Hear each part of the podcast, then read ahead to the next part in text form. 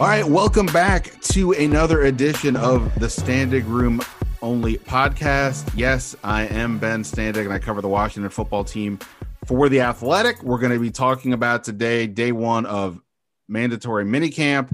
Chase Young was back, uh, which was a good thing. Also, a good thing.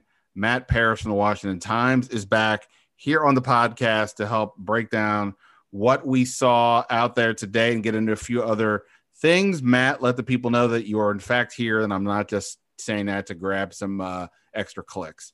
I am. It's a pleasure as, o- as always, and I don't know if I would grab those extra clicks. oh, come on now. Um, absolutely. Um, all right. So, of course, we'll get into all that if you want to read. Um, I didn't write anything today off of that, but I will be writing later this week off of what, what's going on out there. So you can check out that by subscribing to The Athletic. And of course, subscribe to this podcast, iTunes or Spotify, wherever you do your podcasting. You can follow me on Twitter at Ben Standig and Matt. I'm going to say is at Matthew underscore Paras, P A R A S. Read him on the Washington Times. And uh, Matt, oh, oh, but hold on. Before I forget, there's two parts of this episode. I'm terrible at this job. Uh, I also talked a lot about the Wizards Fred, I made Fred Katz come on this podcast because I always go on his podcast. So we went through their off season. Uh, re- what realistically can they do? The coaching situation. Where does Bradley Beal now rank among the best players in the in the league? And considering that Devin Booker, Trae Young just had really have had really good postseason so far. Um, and we also got talking about Jurassic Park and Chad Pennington. It was weird, but that's typically what Fred and I do. So, um, let's though we're going to focus here at the top on the football team. I'll put the timestamp when Fred and I start talking on the Wizards. You can jump to that if somehow you want to do that. Um, so Matt, I guess like I guess we have to start with Chase Young just because it's the news of the day. It's the news of the day because he showed up and also he told us a few things that made it even a little bit newsier. Um, let's start with this. So he mentions that uh, we knew about with the groin injury he suffered last year um, in week three against the Browns that cost him part of that game and then the next game. Um, but then he also today mentioned this hip issue. And I think we were all like, whoa, a hip issue. He mentions that this sort of held him back a little bit. And then I was like, afterwards, I was like, wait, yeah. wasn't like the first day of training camp last year? Wasn't the whole story like, oh, great, this team never can have things, nice things the, the, this prize player is dealing with a hip flexor. And sure enough, I went back and double checked, and that's what was was the deal. He said at that point he missed like a, a little bit of very little bit of training camp, a little bit or a little bit, and then he was saying he was okay. So I don't necessarily know what to make, but I guess athletes will lie about what kind of injuries they have. So I guess I'm going to sort of chalk it up to that if he's thinking it's important enough to mention that it was an issue, but that's where it came from. Yeah, no, I mean, I think what we didn't, we knew that he had a hip flexor issue. We knew it kind of lingered because if you remember, they brought him along very slowly within camp last year. They kept him out of team drills for weeks. I think the surprising thing was just kind of how much it lingered throughout the season. And he never really, he didn't indicate if it ever went away. I mean, we probably should have asked him if it ever did, but he, he thought that the groin issue was related because of the hip. And you kind of see that in sports all the time, right? Like hamstring injuries are caused because you have a bad ankle, stuff like that. Like you're compensating for one injury and another injury happens. And I think that's kind of what happened in his groin case. So, yeah, that was a little bit of surprising. But besides that, I mean, it's just how much has this guy grown heading into his second year? What was he up to? Because we didn't really know what the vol- the reasons why he missed voluntary workouts, and you know he provided light on all of that. And I, thought he was really good. You know, it's always a pleasure to talk to him, and um, you can tell he's a star. And the team hasn't really had a, some of those in a really long time, but he carries and conducts himself like a star, and I think we saw that again today. For sure, and and to the point, look, if he says that he wasn't, he didn't think he was a I don't want to say 100%. Nobody's 100%. But if he doesn't feel like he was physically, he, he could physically do everything he wanted to do because of this injury, take him at his word. Okay, that's even to some degree more impressive than with what with what happened, and, and who knows where he'll go from from here. He looked to be in pretty good shape. I mean, you know, we saw the workout tapes. I definitely wasn't imagining Chase Young was showing up in camp with uh, with, with a gut like mine. I figured he would still have his uh, you know usual six pack. Although I guess we didn't get to see it because he wasn't wearing a half shirt today. Um, which is abnormal for for him. Maybe maybe they'll maybe they don't let you do that on first day of mandatory minicamp when you've missed the, the previous uh, OTAs. Um, speaking of which, you, you mentioned the the star aspect of him and he definitely is a very appealing personality, not just for those of us who cover him looking for good sound bites, things to discuss, but also you can tell to his teammates. And he said two things today that I think sort of touch on on on that and what's going to make him so interesting going forward in a variety of ways. First off, he was asked basically, okay, well, why didn't you show up for the OTAs? And I've been saying I don't think it's a big deal that he didn't, but I'm curious the answer because the answer may dictate how he does things going forward, and he is a leader on this team. And if other players gravitate or follow his lead, maybe other guys don't start showing up for OTAs. Well, most guys are not going to have the opportunities that Chase Young has when it comes to endorsements. And he said flat out, he didn't sugarcoat it. He said flat out, he was basically busy shooting endorsement deals for eBay and Under Armour. He meant uh, the mentioned the Family Feud uh, appearance that we've seen clips for was mentioned or maybe we didn't see clips, but we saw him with Steve Harvey or him on the set or something. And he mentioned that. I think that was, I really appreciated the honesty of the answer. Not a great answer.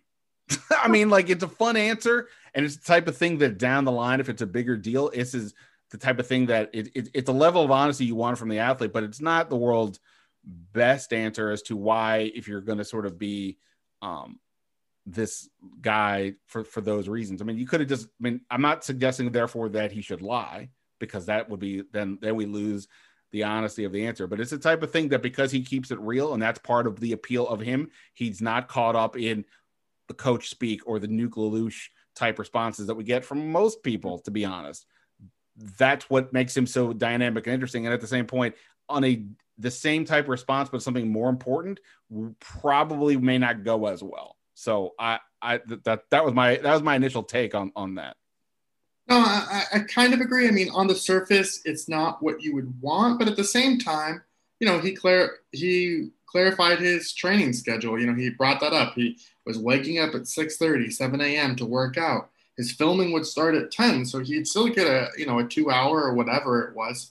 Who knows how far away the, the, the filming was, but eh, he really kind of broke down on what he was working on. He mentioned these toe exercises that he was uh, doing, you know, focusing on his footwork, trying to get faster and more flexible that way, you know, and we see him working out. That's, I think that's what I was interested to see how Ron Rivera would handle it, right? Because, you know, he, he says it's voluntary, but is he going to be mad if, if Chase Young shows up out of shape, which I don't think anyone could say that because he looked pretty good today.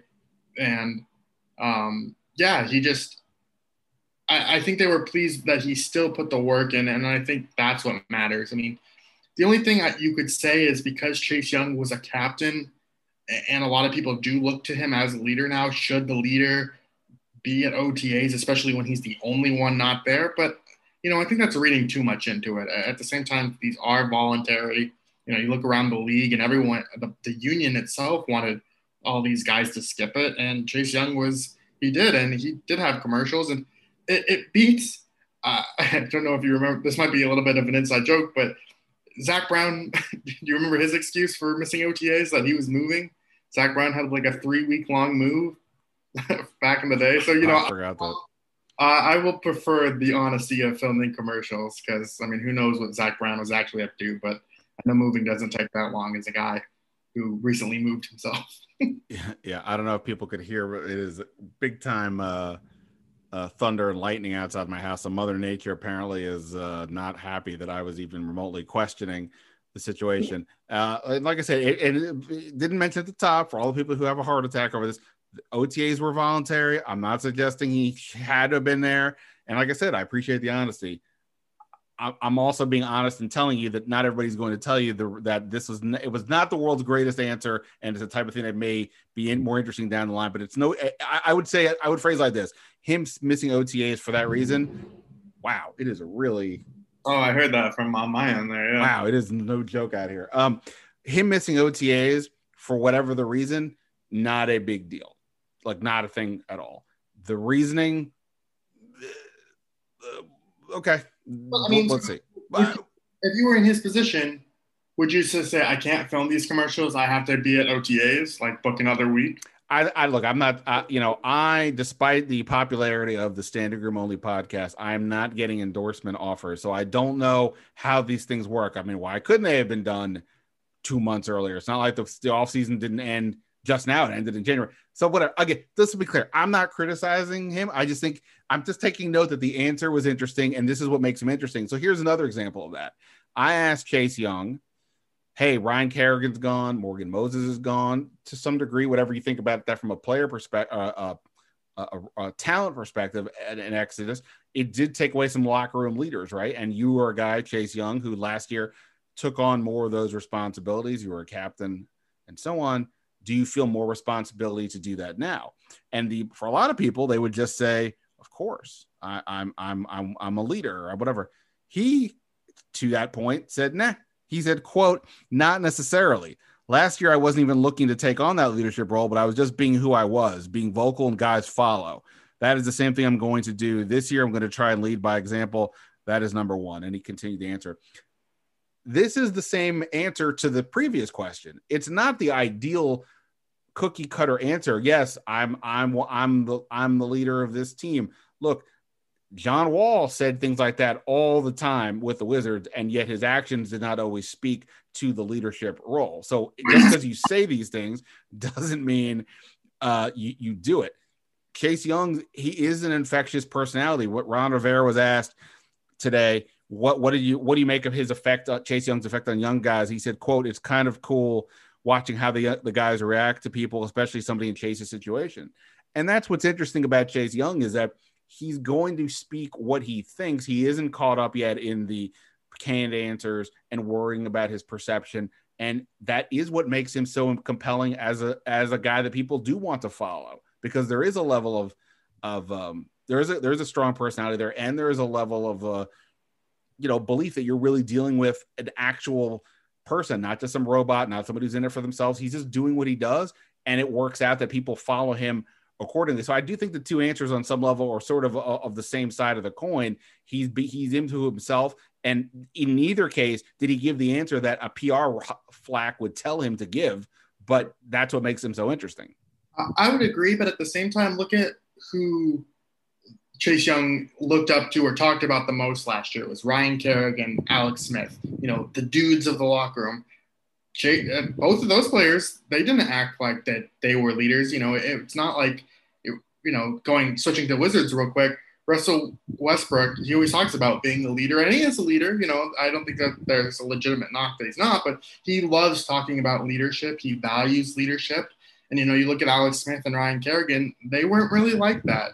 They were leaders, but they didn't really talk overly so about leadership or leadership styles and, and all that sort of thing. They would just kind of roll their eyes or kind of dismiss it. And I think Chase Young is kind of the same way. And you know that that's perfectly fine. That it's an interesting answer for sure, but it's not something that you know. I, I see your point more so on uh, should he have said that he was doing commercial shoots? Yeah, okay. There's we can debate that, but um, yeah, like I said, I don't. I liked his answer, but uh, the, the, leadership. But I think it was good. It was. It was. It was honest. He didn't give the nonsense. Oh yeah, I'm the leader. I'm going to lead. Yeah. He he didn't. And I'm not saying like in both cases, he shows off the reasons why people are, are, find him interesting as a person. Forget he's going to get ten sacks or. Uh, he, as you pointed out the other day, guys in their second year tend to uh, have, have, have bigger sack numbers and maybe he has some Khalil Mack type breakout. Forget that. I'm just talking about like what makes him so interesting as a person, a personality, uh, and, and and a leader for this team. It's not nothing is forced with him. It's just naturally who he is. That includes saying that he went and he missed OTAs for commercial shoots and he's not looking to be a leader. He just kind of is a leader. And I think that was all um, all interesting for sure. Beyond that, I mean, you know, uh, you know, he, he looked good on the field, but uh, you know, the for the defense, I just think it's a little harder to gauge. These guys are not, they're not, there's no hitting, there's no tackling. You know, even if they get in the backfield, they're not taking down the quarterback. But you know, he, you know, he looked to be, uh, you know, ready to go as one could be at this time um, of of the year. Um, let's talk about Ryan Fitzpatrick. He is the uh, starting quarterback for the Washington football team, and like Matt Paras, a man with a glorious beard. Um, So today I feel like I had the Ryan Fitzpatrick experience as much as one's going to have it in OTAs. Um, I was watching. There was like the.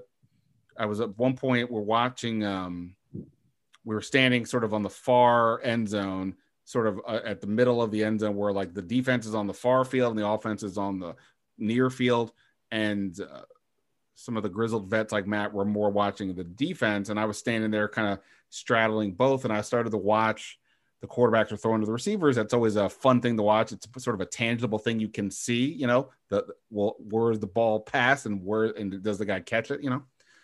And I was watching Fitzpatrick, and when I say his throws were accurate, like I mean like if the receiver held up his hands and in the middle of the hands was like a, a tiny yellow post-it note, the tip of the football was hitting the center of the post-it note. Like it wasn't just the, the ball was thrown to a receiver and it was caught. I mean, it was incredibly accurate to the point that I was like, I'm going to tweet that his throws are incredibly accurate. And then when they went and did 11 on 11 a few minutes later, he threw a pass that was not so great, a little high, I would say. I'm being sort of charitable. And William Jackson uh, intercepted the pass, and you know that it makes it more notable because it was intercepted rather than just a, a ball that hits the ground. And and uh, it was sort of obviously this is all you know the, the, the, first series of throws were against air and this is not like i said it's not it's not a thing to worry about. But it's just is a reminder that fitzpatrick can look really good and then within the same minute have some plays like oh that's what this is about. Got it. And that was uh it's not like i forgot but so much of the Fitzpatrick talk is he's so he's a step or, or 12 above what they had a quarterback last year, which isn't the same as saying all their problems are solved. He's clearly going to be an upgrade, and you know he, he could be potentially really interesting. But the Fitzpatrick experience uh, has the ups and downs, and and again, it's OTA or it's it's mini camp. It's not that big of a deal, but it was just a reminder today for me uh, of, of what we'll probably experience on some level. Yeah, what was interesting about the interception too, it wasn't in your typical gung ho Fitzpatrick style. It wasn't him targeting a guy that he shouldn't have. It just seemed kind of like he flicked it and I don't know if he just like wasn't set footwork wise or kind of just threw it too strong, but it wasn't like a oh boy, I really need to make a play here, so I'm going to force it. It just kind of happened in the flow of things. So you know, from that standpoint, it's not overly concerning. I'm sure, and, and you never know with these things, especially in OTAs. Maybe they're just trying throws to see if they can actually pull that off in the weeks to come. But you know, he, I guess he learned a hard lesson this way because the defense was really fired up after that throw. They all ran back with him, and it wasn't a pick six or anything like that, but they were all, you know, anytime the defense gets an interception, they're all pretty fired up. But yeah, I think William Jackson was pretty happy to, to get that one off him. Yeah, for sure. I, I have to say, like, you know, if people want to know how do they look and all that, and I, I, I will say I'm excited to get this will be the most well i guess i was saying am, am i excited for preseason games i guess i don't know if I'm if i can go that far but i'm excited to actually see this in action because fitzpatrick isn't just a alex smith won games but it wasn't the, forget i'm not talking about the injury but even the healthy version of alex smith it wasn't the most thrilling or exciting version. Fitzpatrick is going to be a show and should be really interesting to watch and potentially help them win a bunch of games.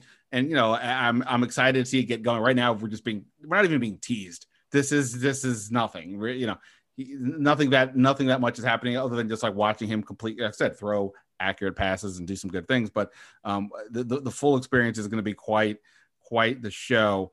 Um, indeed. Did you have any other quarterback takes before we move on to something else? Uh, I'll, I'll you can talk about any any aspect of the quarterback, or we can just move on. No, not so much the quarterback. So let's move on. I would just say like of who looks good, who doesn't. What I use OTAs for is just kind of where guys are lined up. Like Deshazor Everett was with the first team today. Troy Apke, I guess, is a cornerback now. Who knows? but like Jon Bostic wasn't out there, so it's like, oh yeah, they signed David Mayo. Like, let's see how he looks. He was running with the second team in the middle there. So just just stuff like that. What can these guys do? Where are they lining up? That's kind of what I use OTAs for. Right. So no Curtis Samuel today. He was dealing with this the groin injury last week and looks like it's still bothering him. Uh, Jon Bostic, Jimmy Moreland, JD McKissic. none of them were there. They all had some form of excused um, absence, whatever that means. Um, on the side field, there was a couple players of note. James Smith Williams was over there. Don't know what was going on there, but um, you know, as we talk about the defensive line, scenario where where you know we don't quite know who the backups behind Chase Young and Montez Sweat will be. I did notice uh, William Bradley King. I, I, I, caught him a couple different times, making you know getting into the backfield and and, and just yeah. To your point about where do guys line up and just sort of who catches your eye. Again, there's only so much you can see from the defensive guys, but he seemed to stand out to me um, a little bit there. Um, let me ask you this. Let's go to the offensive line. I'm going to ask you a question and be like Chase Young and give me your honest answer. Okay. How many open position battles are on the offensive line happening right now? Two, left guard and right tackle.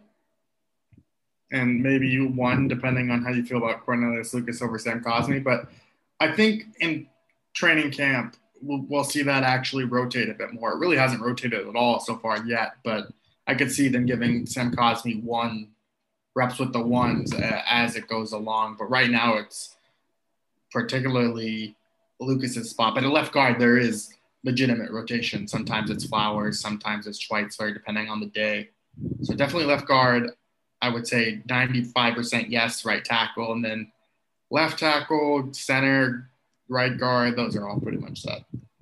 Right, and I agree. You know, you know, circle gets the square, or I don't know, something. I'm trying to think of some game show terminology there. Matt got that one correct. I only mention it because I guess I'm feeling like uh, feeling some sense that like people were acting like the left tackle is is is up for and play it. No, I mean unless unless Charles Leno were to completely fall on his face or something were to happen, he's going to be the left tackle. Um, now, granted, he, it's not like he signed for crazy money, but he he didn't come here to be in a into to to, to not start to be in a to be in, in, in, up for debate. And obviously he's been proven guy. And also they they released Morgan Moses in part because of this. Now they're different sides of the line but I, you know I don't, I don't think they're doing that. I mean you know but anyway I just mentioned that because the I said, I feel, I feel like there's been some notion of, of maybe more than that. Um, I asked Rivera today about the left guard battle because, you know, Schweitzer's been getting the reps at the ones, but at the same point, they just traded for Flowers, who was the starter here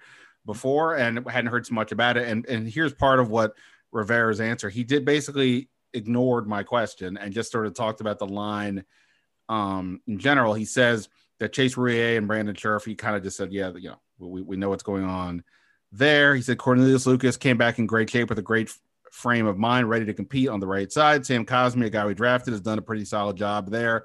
I like what we're getting from Wes and Ereck at the left guard spot uh, a left guard position. That's outstanding. And left tackle has been solid with Charles Leno getting in there um, and getting an opportunity to work. Um, he says he also added we throw Saahdiq Charles in there once in a while, et cetera, et cetera. So I, am only mentioning that because yeah, there's two battles. There's the left guard and the right tackle. There's not another battle. But what is also note is Saahdiq Charles keeps getting work at left tackle, and because you have the two guys going at left guard, like they're, they're the first and second team, and because you have other, you know, there's other players on the line. I mean, you have your Tyler Larsens and Keith Ismaels and Wes Martins of the world. Like they're the interior guys. Saahdiq Charles basically kind of has to play outside if just to get everybody enough work. But also, I think he's, I think he's a tackle. Like I think they want to play him at guard. But like, let's play this out. Charles Leno's on a one-year deal. Um, Brandon Scherff is. Well, it's Cornelius Lucas. Right. I mean, a lot of these guys are.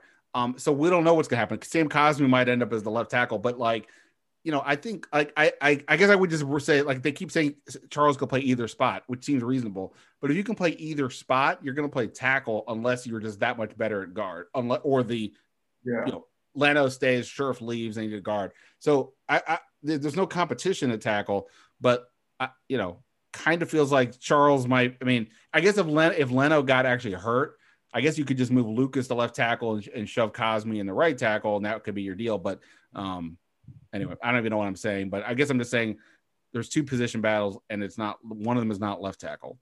Yeah, I will say that I think Saahdiq Charles has, you know, surprised quote unquote of this because we did expect him to be a guard, and he looked, he played very few snaps, but he looked pretty physical and imposing when actually lined up next to Chase Roullier compared to on the outside. So you you saw kind of what they saw, what they were intrigued by, like, wow, this guy's really big, he's fast.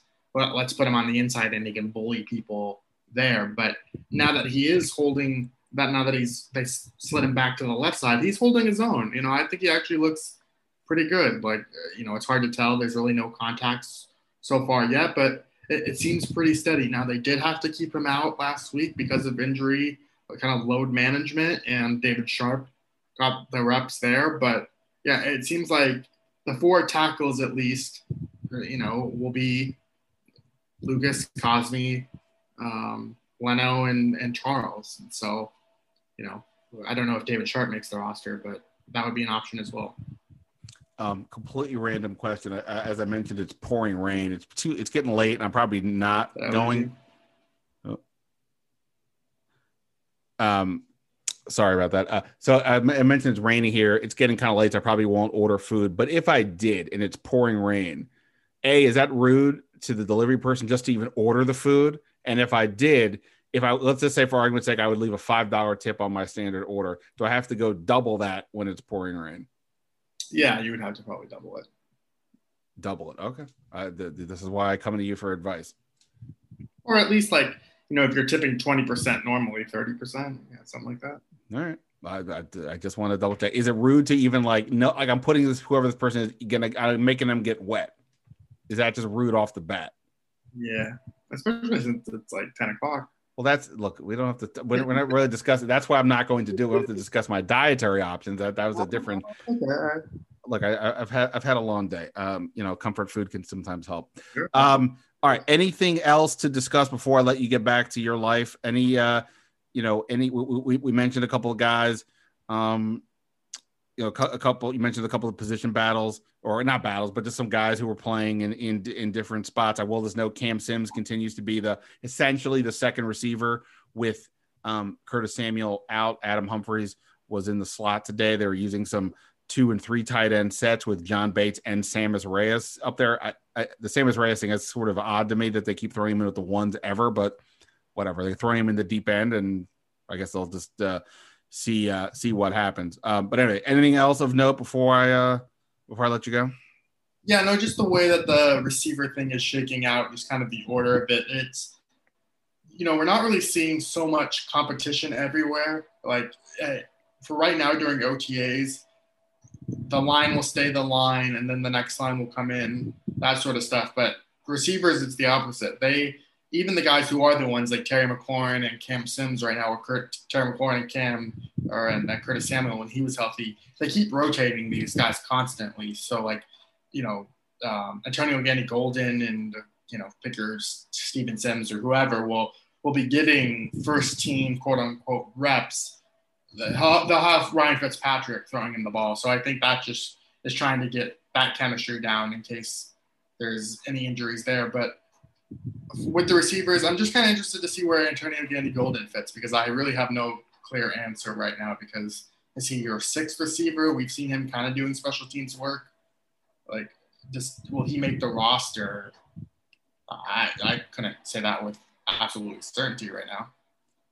Wow hope the aggregators get a hold of that line. Um, I mean, yeah, I mean, absolute certainty. I don't know. I guess I would be.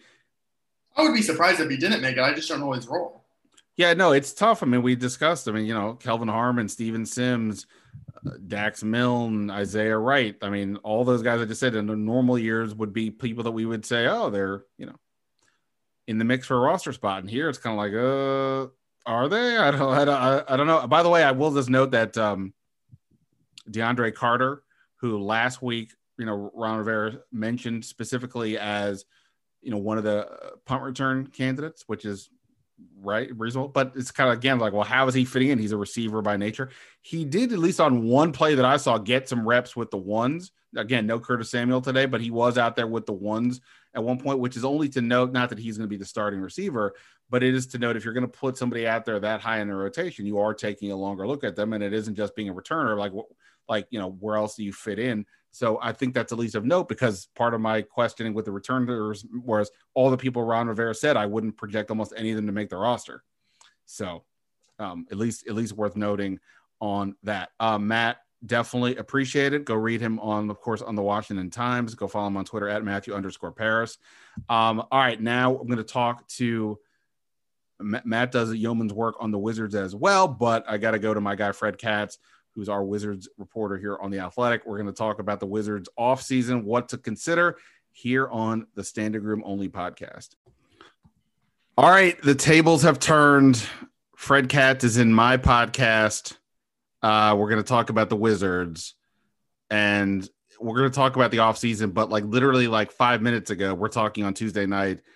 Uh, Fred tweeted that he just looked took a closer look at the MVP and NBA MVP voting that Nikola Jokic uh, won, which is was to be expected. Not expected. The person who came in, oh, not one, not first, not second, not third, but eleventh place. That would be Russell Westbrook because apparently he got a third place vote. Uh, Fred, you're the only person I know who, I, well, I guess you're the only person who votes for the for these things, but you're a person who does who covers the Wizards. Would you like to reveal yourself that you were the one that voted for Westbrook for third? And if so, does the Athletic do drug testing? if the Athletic, if any, uh, I should say, any journalism entity do drug, drug testing, I, I think that entity might be in trouble. Um, I, uh, I did not vote for Russell Westbrook. Unfortunately, I didn't vote for Derrick Rose either. Derrick Rose got a first place vote. He did? What? Derrick Rose, someone I don't know who. The the voters are revealed. Yes, I do like They're that. just It- not revealed upon they're they're revealed once all the awards are revealed and then they they reveal the voters for each individual one. So eventually we will know who voted for Derrick Rose number 1 and it's it's a good thing that there should be accountability with the voters. I I like 80% like that they released the voters names and 20% dislike it. I I I dislike it just because I think it pressures people into groupthink. Sure. I think people are are really scared of of I think people might have an a, an educated, strong opinion and then back away from what they might think because of potential internet backlash or just you know offhand comments about them doing drugs because they put Russell Westbrook third. Um, but uh, but yeah, I mostly I mostly like it. There needs to be voting accountability, and uh, you know we'll we'll find out.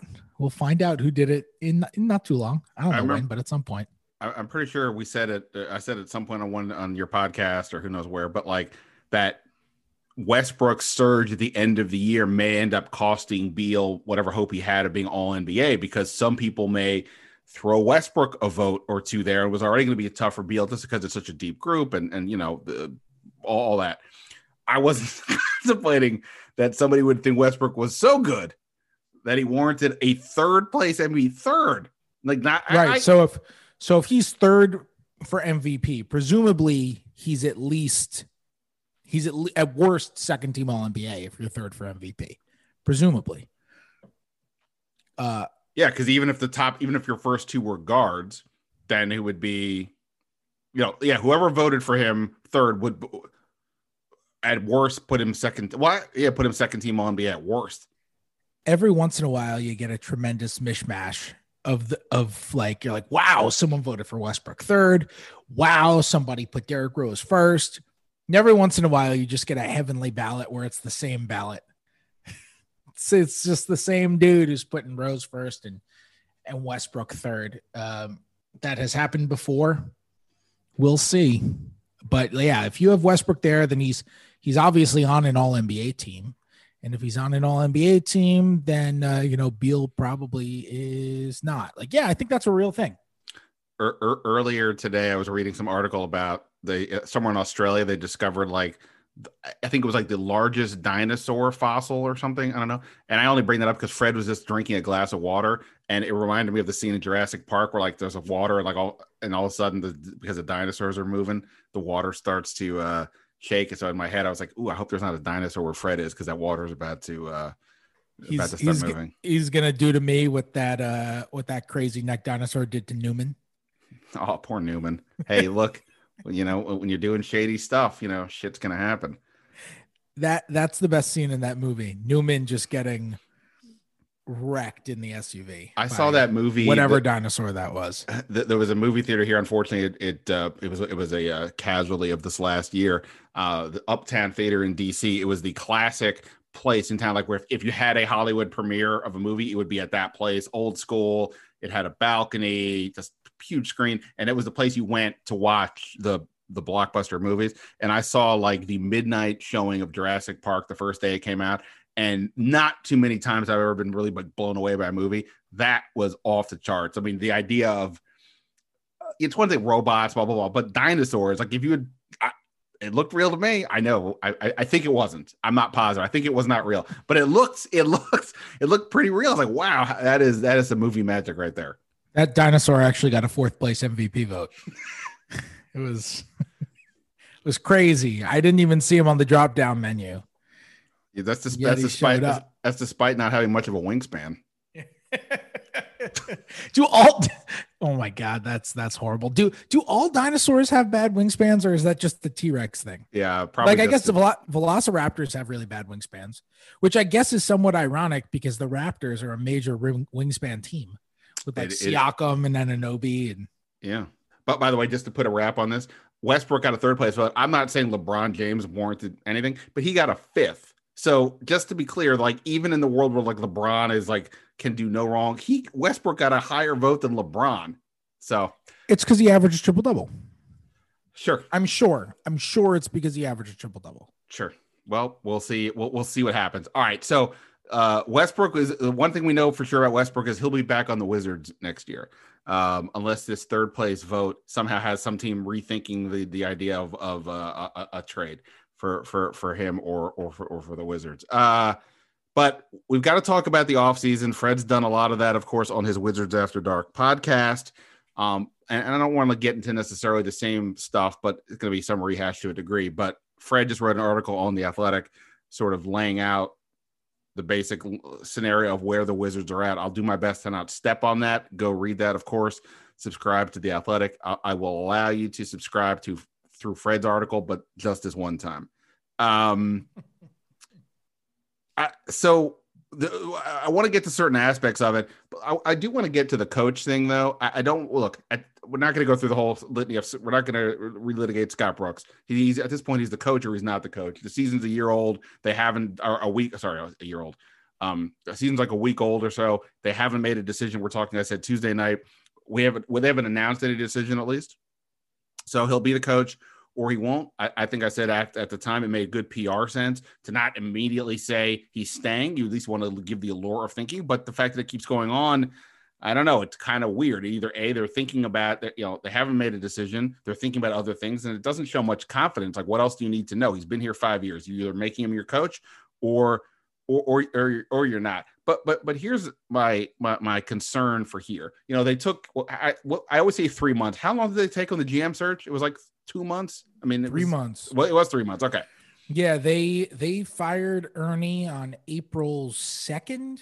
I want to say it was the first week of April. And Oh, sorry. Tommy made the picks as the interim. Tommy made the picks as the interim. Tommy was not officially announced as the GM until after free agency. It was actually more than three months that he was the interim. Right. So okay. Um. So here's my thing. You know, I I'm typically of a football brain, and in football, the draft is seven rounds. So, and you you've got an offense and a defense that are separate. You know, the, the players are independent here. Obviously, players go both ways.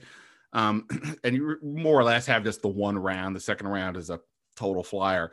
But regardless, you would like to think that logically, the player you are going to pick will be in line with whatever it is the head coach is going to do. And in turn, the head coach would have some say in the pick. Now, maybe it's look, this isn't a criticism of Scott Brooks. Any head coach is not watching college basketball, especially in this crazy year where they were playing every other day and you know all that stuff.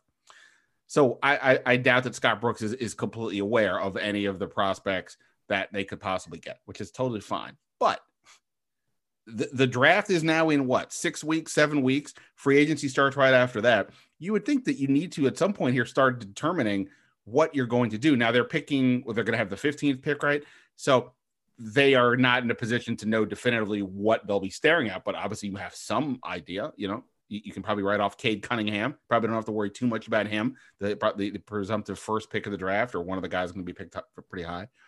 Um, like and I feel like when you look at like the Troy Brown thing, we can debate whether he should have been the 15th pick. But what I what there is should be no debate about is that he never made sense for this head coach. So like if we're gonna go th- like fine, if they want to take their time and all this stuff, shouldn't they be like determining who who the coach is so they know what they're actually thinking about, and not just for that, but for free agency. And even if I tell you, well, it's six weeks away, eight weeks away, uh, who gives a crap? Time's running out. They got to get better. So, and which is like sort of the point of your article. There's only so much that they can do. They need to study all they can. So, I mean, I'm a little, I, I just feel like, you know, okay, take their time, whatever, but like, let's go. You need to be on the same page. And if it is a new coach, well, then what is that coach is thinking about anything? So I, I do think it's important that they get going here. We can't just sit here and, and, and, and linger until, until forever, like they did the last time. Um, because it is a little bit different than last time. You who I don't know who the coach is, and even if it is Brooks, then what's his involvement in this? I think you might be waiting for a minute. My my ink. I would be surprised if any decision either way came about a head coach anytime like super soon.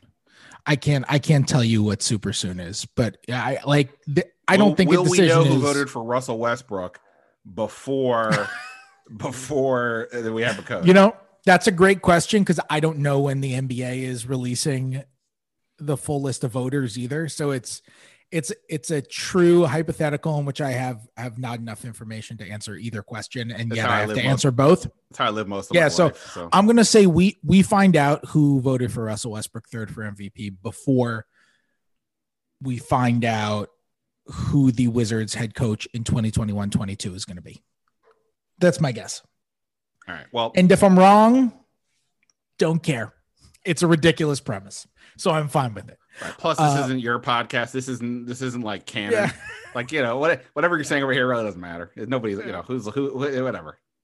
Right. This is like it didn't really uh, happen. I'm like in Wizards podcasting purgatory right now. This is this is the play-in tournament of Wizards podcasts. How, how I'm. I'm fine. How dare you? It does. um. So okay, that's all right. The Wizards After Dark is the exhibition season. It could be worse. this is like the mid-season tournament. Yeah. Um, so uh, okay, so I'm you make, make you make you make a valid point though. It's it's a valid point. You you would hope uh, there is some amount of process going on just because there's not official word that uh, on a decision on Brooks doesn't mean they've necessarily made one. You know, I think it's I think it's very plausible they end up bringing him back. I think it's totally possible that he ends up back as the coach next year, even though Obviously, his contract has expired. I think he could he could sign a new one with the Wizards, and it, it wouldn't surprise me at all if that were the case.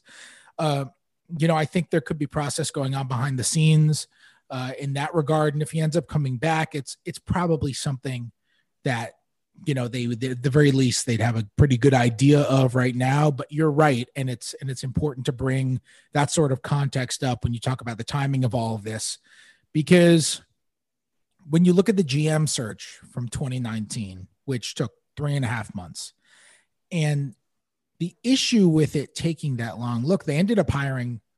I think you could combat that point if you want to argue against us. You can combat that point by saying, well, the guy who they hired was the guy running it all along anyway. So, how big of a deal is it whether his title is interim GM or full time GM? I don't think that's a terrible point. But first of all, when a guy's interim GM, he just doesn't have the power and authority that he does when he is a full time GM. That's just the way it works. I think part of it was that they were, uh, it took a while to get this entire restructuring of the organization set up. Because remember, Tommy Sheppard is not your conventional general manager. He works alongside Daniel Medina, who came in to run medical, and Sashi Brown, who came in to run more operational stuff. And it's a, is a unique to the NBA organizational structure in their front office, in which those three guys each have their own vertical and they each run their own vertical, and none works for the other one. They're they're all kind of adjacent to each other in the organizational hierarchy, and uh, you know it took a little time to set that up. But ultimately, when you don't have the infrastructure set up, you miss out on an off season. For example, one of the big things that they implemented after they hired Tommy Sheppard, and one of the big passion projects that Tommy Sheppard has set up in this organization over the past couple of years is the Wizards didn't have a pro personnel scouting department before he took over. This is kind of getting into the weeds. They had some scouts, but they didn't have a full pro personnel scouting department. They actually they had actually a really tiny front office under Ernie Grunfeld. Not very many people, not very many divisions. And pro personnel scouting is something that's really risen in the NBA over the last 10 years. And, and Tommy Sheppard really wanted to get in on it. So we hired this guy, Johnny Rogers, who now runs their pro personnel uh, scouting department. He hired him away from the Clippers, who came over, you know, rave reviews from the Clippers. Everybody there loved him. And, you know, everybody with the Wizards has raved about the job that he's done. But because Tommy wasn't hired until the end of July full time, that pro personnel scouting department didn't get get going and underway until August, a month after free agency happened. And that's what you need your pro personnel department for. So your pro personnel really couldn't make an impact in terms of acquiring players who are going to make a difference on your roster. That pro personnel department, because it didn't get its footing until August because of the three and a half month timeline took to to get your front office set up at the top, uh, that means that they couldn't really have that pro personnel department, the Johnny Rogers department, with all the other scouts that they brought in to work under him as well. They couldn't get that going and have make an actual impact on the way that they did their process and their player acquisition process until I guess the trade deadline of 2020. And then their first offseason they were working together was the last year offseason. They missed the whole offseason running an organization the way that they would have preferred to do it. And those are the tiny little nuances in which the timeline matters. Um, so so the timeline does matter. We'll we'll see what they decide. It's been five years of Brooks. I have to imagine that whatever you believe on Brooks now is probably whatever you're going to believe on Brooks whenever a decision is announced about him. If you like him now, you probably like him then. If you don't like him now, you probably don't like him then. I can't imagine what could possibly change in the next 24 hours or 24 days or two months or whatever. I can't imagine how an opinion on Brooks as Wizards coach could change because he was the coach for five years in any direction. So I imagine they, they have a pretty good idea on what they're going to do with Brooks right now, even though we as the public aren't 100% sure of it yet. And, um, you know, we'll see what ends up happening there. But you're right. The timeline, the timeline is important, and there are trickle down effects from the timeline that are more important than just, uh, you know, who is, you know, who is your head coach. You know, you, you got an assistant coaching staff to fill out, and even if Brooks comes back, I, I think you know, I wouldn't be shocked if if uh, you know an, an, assistant coach came in or an assistant coach went out or something like that. That kind of movement happens all the time in the NBA, and so there there are always corresponding moves. So I'm with you. If you know what you're gonna do, uh, dra- dragging your feet is rarely the preferred way to go about it.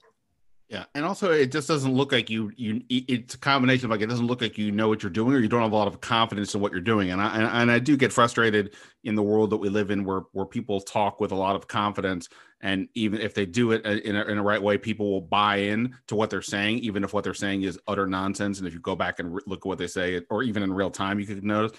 But at the same time there's something to be said for giving the look of hey this is our plan. We're we're excited to have Scott Brooks back you know that we think we we like the way they the team finished at the end of the year. In the two years where he had two all-star level players we did pretty well. With the other years there were injuries whatever things were, were, were we weren't as good. We're gonna f- focus on those whatever. But when you wait like what are you what do you what is what is the wait? Get going. Portland's made a move. Uh, uh, orlando's made a move. Okay. But anyway so yeah so so there's celtics too the the, Celtics, um, yes, all all of that. Which is why I say the longer it takes before we know anything means probably better news than not for Brooks. That's my inclination for that exact reason. If, from from a perception of or from an angle of I don't want to say weakness, but from an angle of this is all just performative performance art to some degree yes if there was an actual contemplative aspect to this then i would say the longer this goes it is worse for him because they're not buying into it but if this is just Um, and for uh, you know, again, if you've listened to, mm, I, am sure I've said this on this podcast, or I certainly have on Fred's. Um, you know, I'm going. I'm going to. If you make me bet, I would bet he's back, just based on everything, the way the season ended, the whole Westbrook stuff. I don't want to get into all that again, but that would be my sense. So to that end, I agree with what Fred's saying. I'm just saying, if you're actually thinking about it, then it's not great. So what you're saying is, I'm not actually thinking about it. No, you you are a deep thinker. You it's like you know you know people think name deep thinkers. It's like Confucius, Phil Jackson, Fred Katz. Some in some in some like you get my third place deep thinker vote. And and whoever uh, voted that dinosaur fourth for MVP. yes, whoever voted that dinosaur fourth for MVP. Um, all right, let, let, us switch off the coach. Enough enough of him. Um, the, all right, so let's let's take this from the optimistic per, per view the Wizards, it appears they want to keep Bradley Beal. That's not breaking news, but everything continues to be in the direction that that's what they want to do. And at this point, there's no indication that Bradley Beal's changed his opinion, which has been he wants to stay here and, and try to get this thing done. Fine. Uh, you, you, have Beal, you have Westbrook, you know, they have Rui Hachimura, Daniel Gafford. They're going to have to, you know, get some pieces in free agency. That was part of what you talked about um, in your story that you know if they don't bring back Robin Lopez, they'll have that sort of mid mid mid level exception slot to to play around with. It may be their best hope. Maybe there's a trade they can do something with. Whatever. Okay. L- let's take this from the optimistic viewpoint though of like if whatever this thing is going to be, it's going to be on the backs of Beal and Westbrook, right? Westbrook, whatever I, this third place vote cracks me up, but whatever Westbrook is, that he's hit the ceiling. Okay, I mean, which is a very high ceiling but he's hit, he's hit that. Beal is still ascending, right? 20, 27 turns 28 later this month. Um, uh, so, um, by the way, I, I, I don't remember anybody's birthday. I don't remember your birthday. I don't know anybody's birthday, but I, will know Bradley Beal's forever because his he his he was his birthday was the day he was drafted, and I wrote the story for the Associated Press last night, and I'm sure that was my lead and my some hokey lead I wrote in that way. So I'll always know what his birthday is. But here's what I don't know. I don't know is where Bradley Beal ranks on on a list now of the best players in the league. And I say that because on the one hand, it feels like he keeps going up the list, right? He he's only been getting better. He, he you know finished second in scoring in the league um th- this year. You know on an individual level, he just continues to get better as a scorer. Yeah, we can quibble about some other aspects of his game, but he is ascending, right? And we don't know, you know, I don't, I think it's reasonable to say he's never going to catch he's never going to get a become a first tier uh, guy who's going to be the, the best player on a title team, but he continues to get better. However, here's my question. If you think that he's going up higher on the list, that the next time somebody makes this list and says, Where's Bradley Beal? Is he in the top 10, the top 15? I mean, maybe he could be, right? But uh, so much of that isn't isn't necessarily based on the individual talent it's based on the narratives and the perception around them and here's my question did he just get passed by Trae young and devin booker because those two guys just won a first round series and were the best players on teams that did it i mean devin booker has more help than bradley beal prior to this year you know he had a career that was a lot of like eh, okay he's, he's clearly a good player but the team doesn't get anywhere well, whatever. He got more help, and whatever happened, he had what 46, 47 points against the Lakers in game six. LeBron James was on the court. That, that counts for something. And then you have Trae Young, who, you know, Atlanta had a major surge this year. He was the best player, and they went in, whatever. The Knicks are, you know, fun story. I mean, look, Derrick Rose, MVP candidate. Um, he went in and uh, they won that series. Right. Again, I'm not saying the Knicks or nobody was viewing the Knicks as a title contender, but he did win there. And at the moment we're talking, they won game one against the Sixers. And he and he wrecked them. He he didn't it's not like the Hawks just beat the Knicks and Trae Young had a flawed series and they squeaked by him in seven and Julius Randle got hurt. And it's like, no, Trae Young was a killer in that series. He was awesome in that series. And they wrecked the Knicks. Right. So I guess I'm just like, if you're going to try to sell the idea that you're building around Beal and Westbrook, and you know this is where you're going, okay, fine, let's take that for face value. Is Bradley Beal? And by the way, let's just add to Devin Booker's resume. He didn't just do this; he did the bubble last year. Bradley Beal didn't go to the bubble. Devin Booker did, and Phoenix won every single game they played, and then went from that to this. So Devin Booker, two off seasons in a two playoffs in a row oh well, I guess I don't know. I guess the bubble wasn't really the playoffs, but you know what I mean. Two, yeah, it's its own thing. yeah, two prominent national situations that we were all paying attention to. Devin Booker has played very well. So I'm going to assume that on the next time there's lists, both of those guys are ahead of Bradley Beal, even though Bradley Beal continued to ascend. And I only make that point while these lists are irrelevant as to whether the Wizards are going to win anything.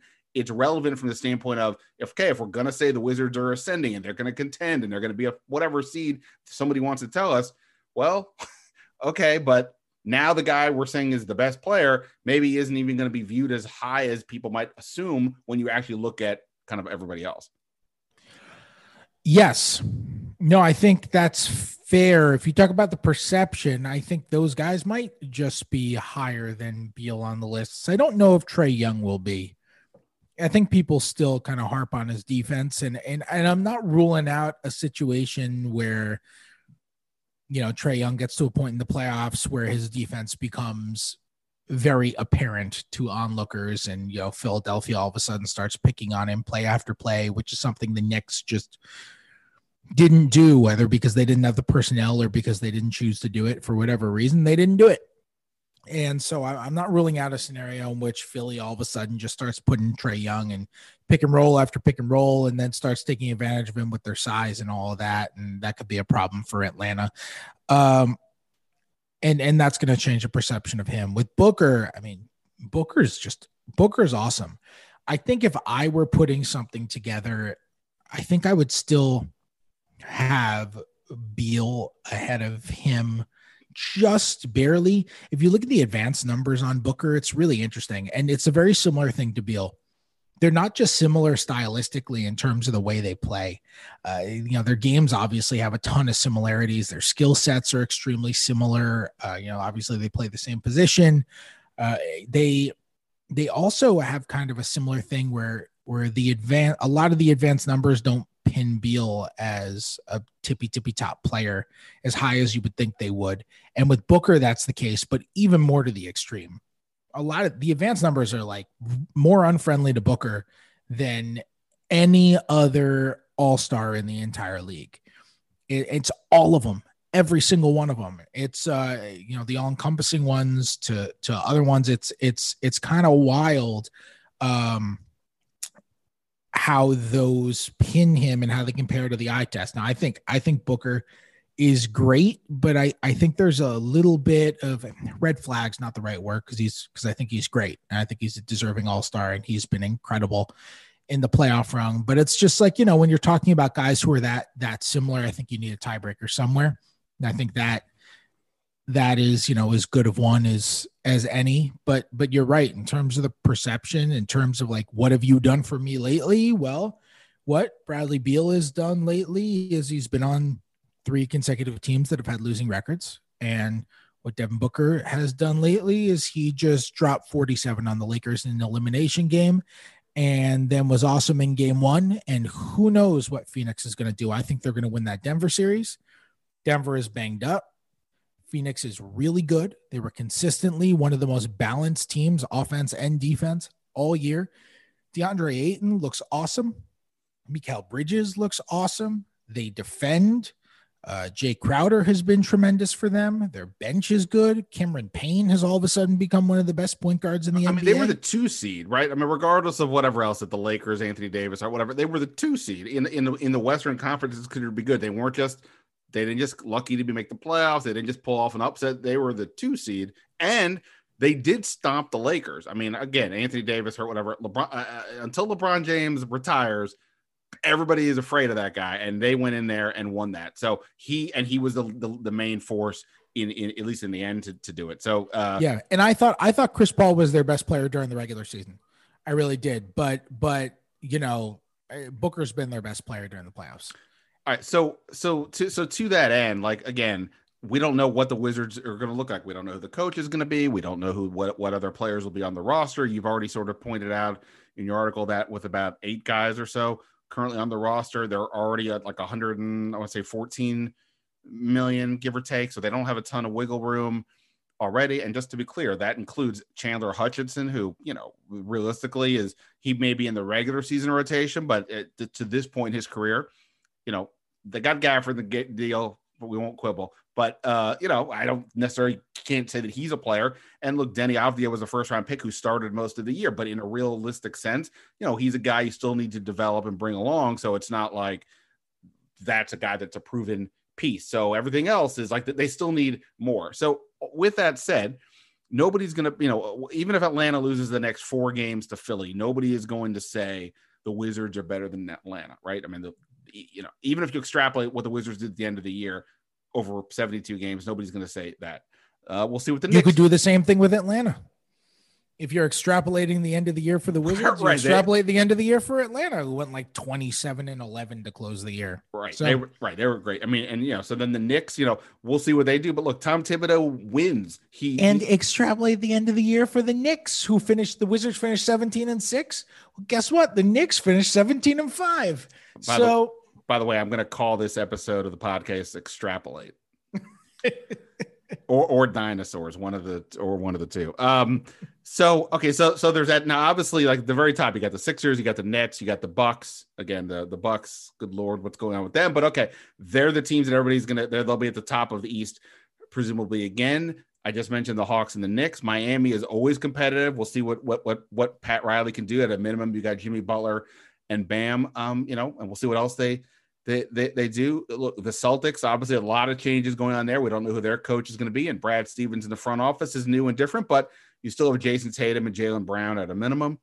Um, uh, you know, look, the Indiana Pacers. Obviously, the Wizards beat the Pacers in the playing game. The Pacers didn't have in that game Miles Turner, T.J. Warren, who I'm forgetting, somebody else, right? Uh, Brogdon was hurt for a lot of the year uh, Jeremy Lamb. And we'll see. I, I, guess I, I, guess at the moment they haven't done anything with their coach, but I know there was some friction there. So in theory, you know, they'll be good. So I guess what I'm saying is that like so on top of the fact that like we don't know who the Wizards coach is, and on top of the fact that at least perception, which is not necessarily reality, that Bradley Beal may not uh, again, I, I'm I'm Bradley Beal a great year. I'm not dis- dismissing him. I'm just talking about where the Wizards fit. So for all this talk of like where they're going to be, I mean, I I was more, I guess, like this sort of goes in with the perception thing. That The fact that Trae Young is doing what he's doing, um, you know, we can't just we we we have to take what they did at this during the end of the season seriously because of what they just did in the playoffs and what they may may continue to do.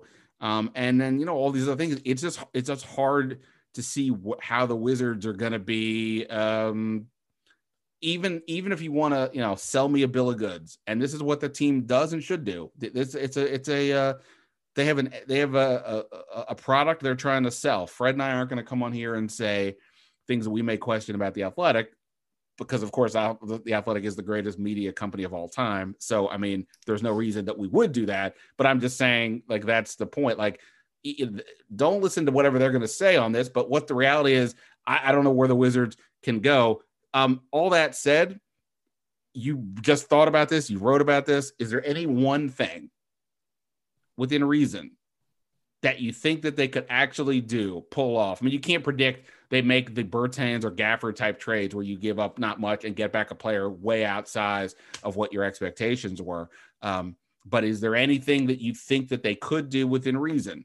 Whether it's a coach, whether it's a trade, whether it's a free agent, that you would point to people and say, okay, if they could do this, and we can tell Ben to shut the hell up about the Wizards don't have potential in the East. Yeah, so I I do think to some degree it's like yeah, you can't you can't come out here and say, well, yeah, they're just to rip somebody off and make some trade where they give up nothing and get somebody incredible. But I will say Tommy Sheppard has been very good. Mike Prada has phrased it very well. He said he's been very good at turning nickels into dimes and dimes into quarters. He's been he's been very good at that. Just realizing, oh hey, you're trying to offload that guy. That's actually a guy who we think is really good. Let's bring him in. And by the way, that's why he values the pro personnel scouting, right? That's what pro personnel scouting is. You are scouting pro personnel and trying to find guys who you think might uh, flourish in your environment more than they did in theirs. Say Daniel Gafford or Davis Bertans when they got those guys for, uh, you know, obviously packages that turn those into, You know, you can you can knock the Bertans contract, but in terms of the actual trade, they get Bertans for nothing. It's a tremendous trade. Uh, same thing with with Gafford, obviously. I think Sheppard has enough of a history in that that I think we can say he's at least going to try to do a deal of that sort of construction. Often those are three teamers and the Wizards are over the salary cap and they don't really have trade exceptions that are going to work with them for their I think Sheppard is going to try to do something like that. Now that's a small move on the margins. That's not a move where at the time it's made we're like, "Oh god, they got it." But I they need more than one thing. Like I don't think there's one trade that they make where we're like, "All right, but, that's it." Uh, they but, did it. By the way, if I was going to rename this podcast, I might call it "Small Moves on the Margin." For real, because those are, those are the things that I'm interested in. But that's not. You, the, that's you should call gonna... it. You should call it the Justin Robinson fan fan pod. Justin Robinson fan pod. Um, yeah. Um, but yeah, no, those are not the moves that are going to, uh, you know, those, yeah. those are moves that are important. And, and, in terms gap, of big but... moves, a, a move that they could do is something where there's like, uh, like there is a $15 million player, the caliber of a $15 million player, but he's making $22 million. So he's not tremendously valued by his team, but he's still helpful.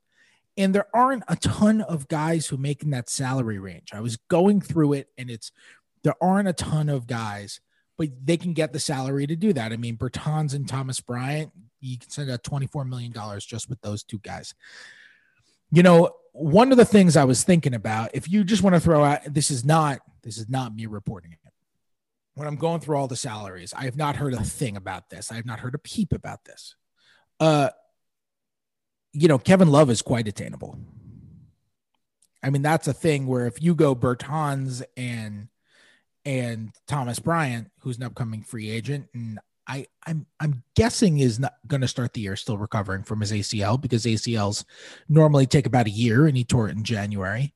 So I'm assuming he will start the year still recovering you know, if you go and he's a free, he's on an expiring deal. If you go Bertans and Thomas Bryant, you, you know, you include those two guys, you can you can find a way to get to love, and you don't have to.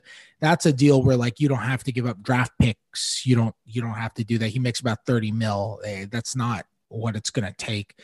Porzingis is on the block. You know, I don't think any of these guys drive the Wizards over the edge. Neither of the guys who I mentioned help with your defensive problem at all, though they help with your shooting. It's amazing. Porzingis, like we we all were so excited about his defensive potential three years ago, and he comes back from the injuries, and it's like he's so uninspiring defensively now. His first couple years in the league, when like Knicks Porzingis, and when KD was calling him a unicorn, it was it was so different. I mean, he was he had so much defensive potential. Anyway, uh, you know he's he's a guy who maybe you throw out there the thing is everybody wants a 3 and D wing no one just gives those guys away the Suns aren't just to give you Jae Crowder Portland's not just going to give you Robert Covington. You know, Robert Covington cost two first round picks when Portland traded for him last year.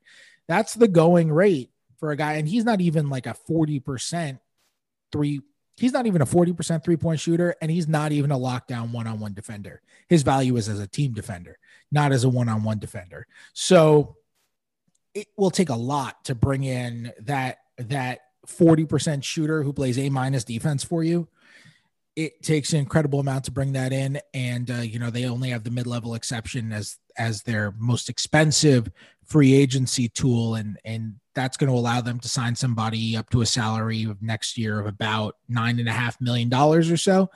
And uh, that's not enough money to go get that 40% three point shooter who plays a minus defense. It's just, it's just not. So they're going to have to get creative. I think they're going to have to make up for stuff in the aggregate, but I, I, I do get the sense, you know, from Tommy Sheppard saying it and from conversations I've had, I, I do get the sense that they're going to prioritize three point shooting. They're going to prioritize wing defense. Like, I don't think they've misdiagnosed the problem with the roster. They were playing three point guards, three centers, and zero wings during the Philadelphia series, which is just a wild way to live in the NBA in 2021. So uh, I think they know what they need to do and they're going to make efforts to do it. But you're right, it's going to be complicated. They're limited to a degree. I think they'll get closer, but I also don't think they're necessarily coming back next year with a roster that is, uh, you know, just overwhelming with long wings who shoot 37 to 42% from three.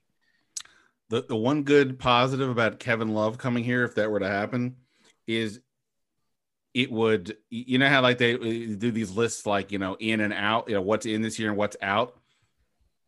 It would be out talking about Bradley Beal and Jayson Tatum grew up together, and in would be Russell Westbrook and Kevin Love played college together, and then them rooming together and fighting about the air conditioning. That was their big fight. Sounds like a guy. I forget. I forget who it is. Who like one of them liked it really cold. The other one didn't. I forget who it was. I feel like Westbrook's got to be a hot guy. I w- I'm going to quote you on that out well, of that, uh, context. Uh, context that might that might be odd. How do you think he got the third place MVP vote, my friend? He turned up the heat. um. All right, so uh, I don't want to I don't want to turn this into some marathon session, although we've already talked for a little bit here. So, anything else we need to discuss? Um, you you you you kindly let me pick topics um, when, when I when I come over to your side. Anything else that we need to discuss? Something you because this is the midseason tournament of Wizards podcast, not a not not the the, the full version. Is anything you, you wouldn't dare say on yours that you'd like to say over here? Yeah, it's it's it's award season. Uh, you know, we've talked so much about uh Westbrook taking votes away from Beal and that whole concept. And I, I don't think I've actually gotten your thoughts. Do you think Beal is making All NBA? So I haven't been tracking it. Like I didn't, you know, I don't have a vote, so I haven't really like done the math. I, I'm gonna guess the answer is gonna be no, and I think in part is because of the Westbrook thing. If the Wizards, the surge they had would in theory help the Bradley Beal candidate. I mean, right? Um, but Westbrook got so much of the attention. Not even saying it was wrong.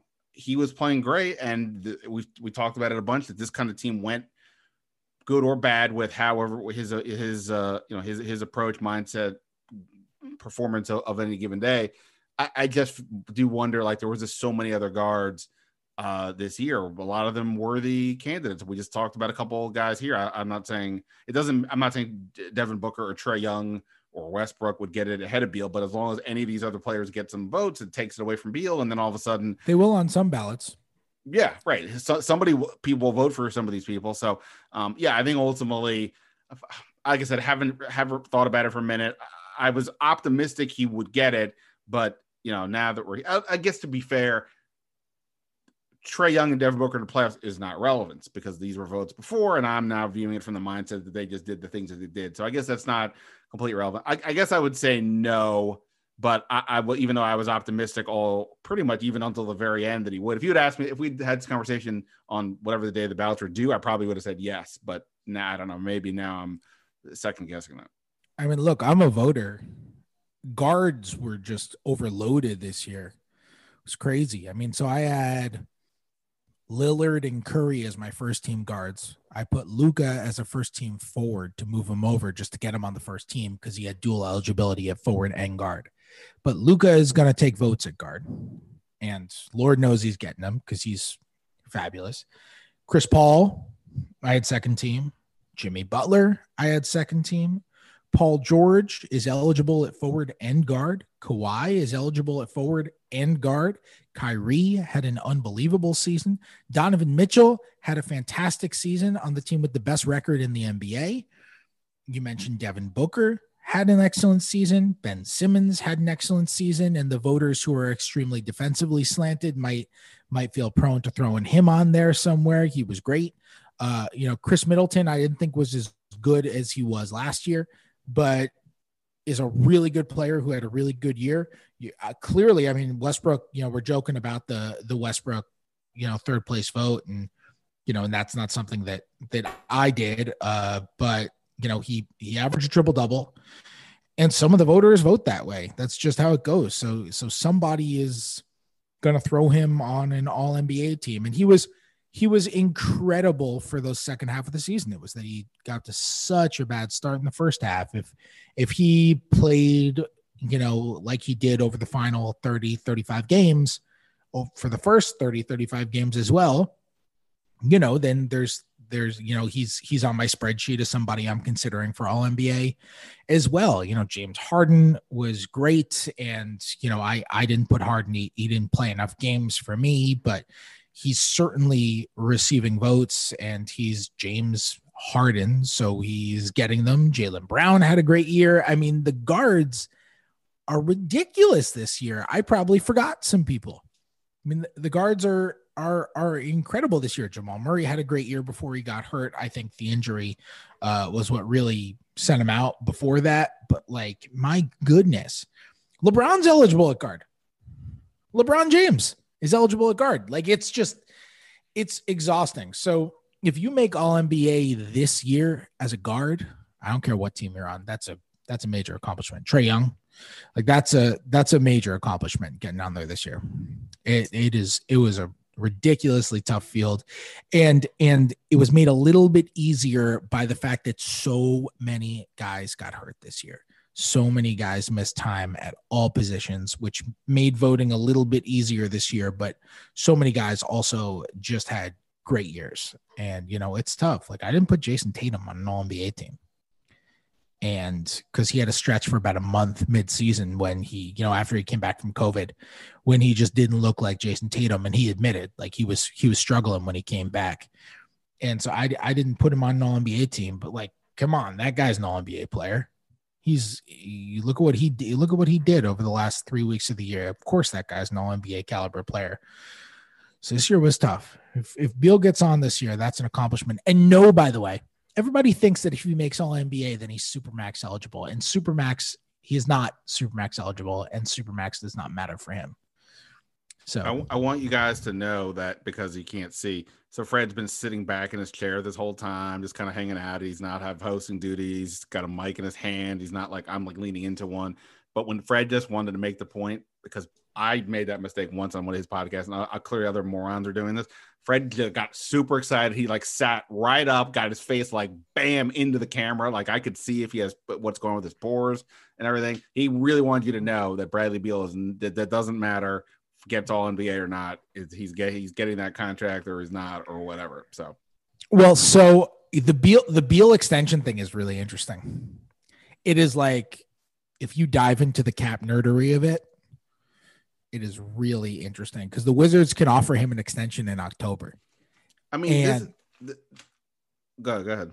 Yeah, no, it's it's really interesting because normally when when a guy is eligible for an extension like this, it it's after the eighth year of his career. This year, it's after the ninth year of Beal's career.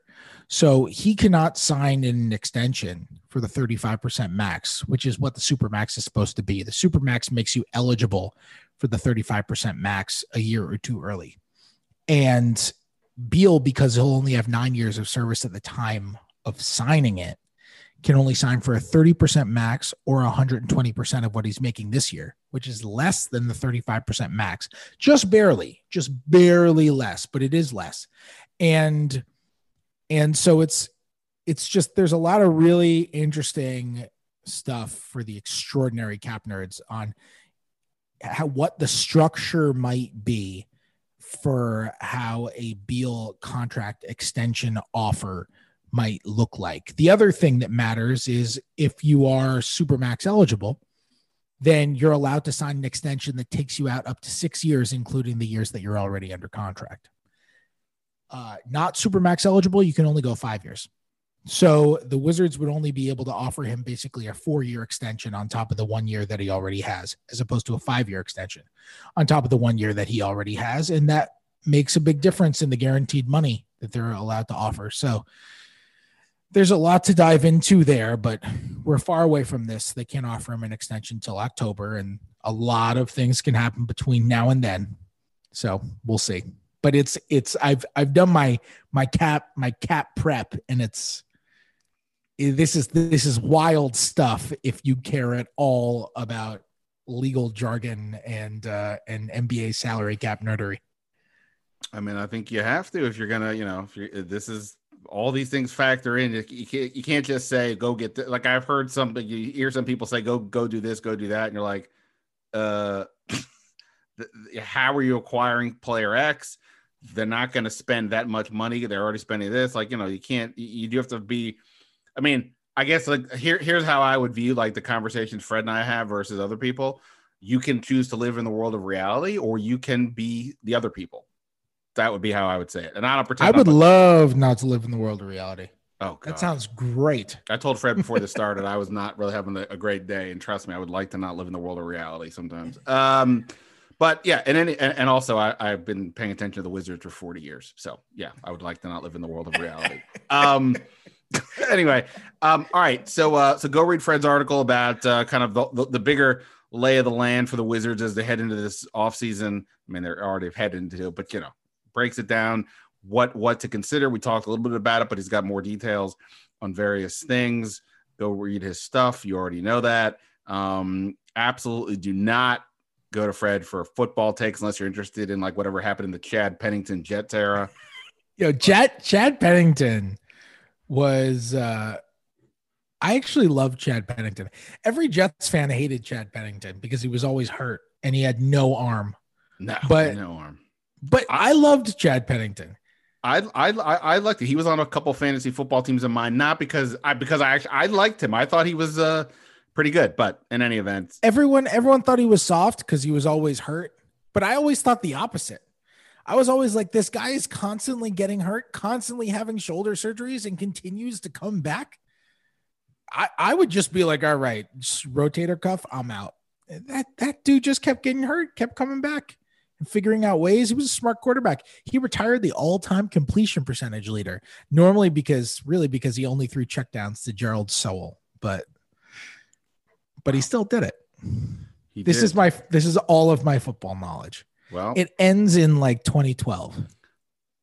Well, look, you know, look, people do all kinds of fantasy leagues. If you're doing a retro 2012 fantasy football league, Jerald Sowell, there you go, or whatever year he was in, go Jerald Sowell was a good fullback. That'd be amazing if he did like a ret. Somehow you did like a retro fantasy football league. Like you weren't allowed to go back and look, but you had to go like like you had to go off the week to week stats. Like you can't just like, like you know. And then somehow you still came in last. Like you already know what happened, and you still came in last. I now that I think about it, that's actually kind of a fun idea. Based um, on the um, honor system, right? You can't go back and well, because even if you did, you know, I mean, it's you don't know who they're going to pick. But yeah, anyway, okay. This this is what always happens. This is why the, Fred we'd start a podcast. He goes, "We'll go for twenty minutes." I'm like, "Cool," and then hour and a half later. All right, uh, that's it. Go go as I go read Fred on the Wizards, and uh, look, you know, I, we'll see. Maybe by the time you hear this podcast, they'll have a new coach, coach, or maybe by the time they make a draft pick, who knows? We'll see. You look like you had something else to say. Oh no! I just when you said maybe the next time we you hear this podcast, they'll have a new head coach. I was going to say maybe the next time that you, maybe when you hear this podcast, we'll know who voted Russell Westbrook third for MVP. Yeah. Oh, by the way, the, the Derrick Rose apparently was the fan consensus vote, according to what I saw online. Oh, I forgot the league did that, which is so ridiculous. Right. That's the, the, the, the, clearly New York is stuffing the ballot box. Maybe maybe people thought they were voting for the mayor of, of New yeah, York and instead maybe, they voted for Derrick Rose. Maybe they'll change it after this one. The bloom is off that idea. Oh yeah. I forgot the league just kind of snuck that in where the fans get an extra vote, which is ridiculous. So there are 101 MVP voters instead of 100 for every other award. There you go. Um, all right, uh, Fred, always appreciate it. We will uh, we will talk because this is what you and I do, the basis of our entire relationship, that and the Wizards. What a life.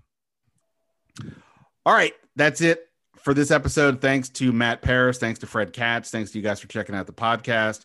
Uh, possibly back with another one this week. We'll see what happens.